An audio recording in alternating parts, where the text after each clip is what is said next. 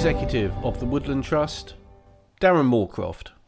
Probably if you'd have asked me 12 months ago, I would have said it would be a government that recognised the, the value of trees and wanted to really upscale them in the, in the landscape across all of what they do. So we're kind of there now. So my dream scenario in terms of what will the UK look like in 10, 20, 30 years' time, I think it will be a UK which has a really strong relationship with its woods and trees. It has a really strong relationship because they are close to people and they are delivering for wildlife. So it's good quality, it's well managed, it's really appreciated. And I think so, as a dream scenario, if we get to that and the Woodland Trust can play a role, and hopefully I can play a small role personally, then I think that would be a fantastic dream to, to turn into a reality. John Tucker. I, I guess it would be something along the lines of having trees and woods at the top of everybody's agenda so that everybody was thinking about them, be they a child at school to somebody who's retired or to a farmer.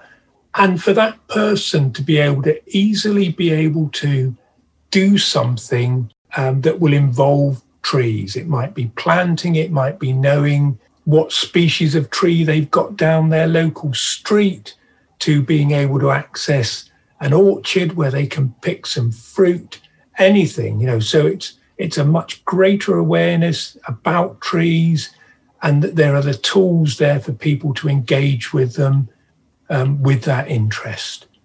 Joe Coles. My, my dream scenario is is that all parties involved in, in trees and tree conflict and, and positive tree partnerships actually recognize where the other people are coming from. So, empathy about the loss of trees from decision makers and, and specialists, highways engineers, for example, but also greater understanding of the technical challenges that those professionals also face among communities so that both parties have that shared understanding of where everyone's coming from.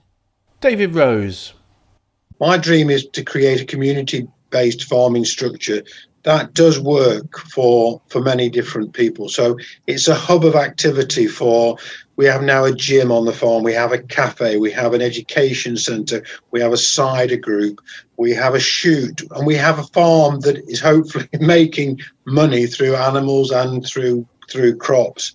So my dream is for that to continue and to have this group of people who will continue to work together to work towards uh, an environmental, sustainable, biodiverse uh, community that's producing fantastic food, working towards carbon neutral, uh, and working towards the health and well-being of a community and the wider wider community.